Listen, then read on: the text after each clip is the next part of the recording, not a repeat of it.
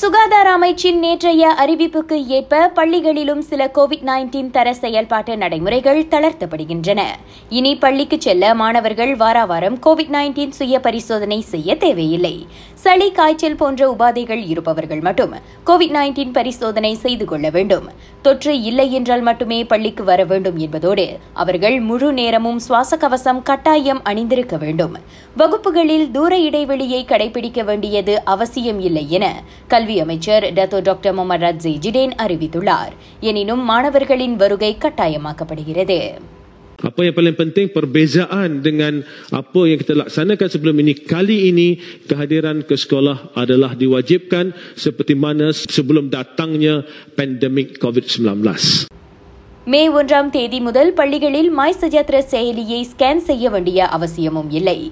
வகுப்பறைகள் நூலகங்கள் போன்ற உட்புறங்களில் மட்டுமே சுவாச கவசம் அணிவது கட்டாயமாக்கப்படுகிறது. வெளிப்புறங்களில் சுவாச கவசம் கட்டாயம் இல்லை எனினும் குழு நடவடிக்கைகளின் போது சுவாச கவசம் அணிந்து கொள்ள ஊக்குவிக்கப்படுவதாக அமைச்சர் சொன்னார்.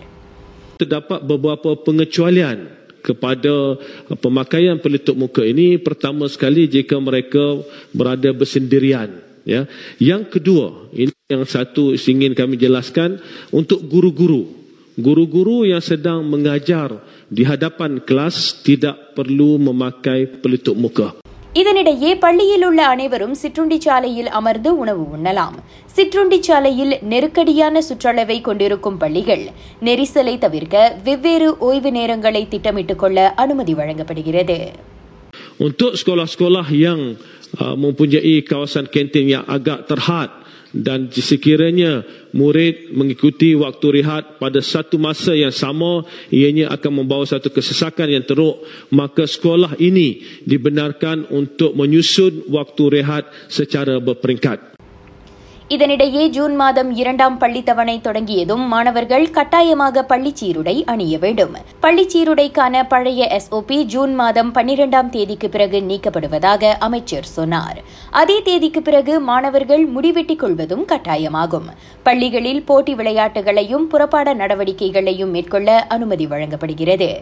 பள்ளி ரீதியிலும் மாவட்ட மாநில ரீதியிலும் போட்டிகளை நடத்த அனுமதி உண்டு. எனினும் அதில் கலந்து கொள்ளும் ஆசிரியர்கள் மாணவர்கள் அனைவரும் அனைவருக்கும் எவ்வித உபாதைகளும் இருக்கக்கூடாது. பள்ளிகளுக்கான புதிய எஸ்ஓபி குறித்த மேல் விவரங்களுக்கு ஆஸ்ட்ரோ ரேடியோ நியூஸ் ஃபேஸ்புக் மற்றும் ட்விட்டரை வலம் வாருங்கள். ராகா செய்திகளுக்காக நான் திவ்யா வேகன் ஜான் வணக்கம்.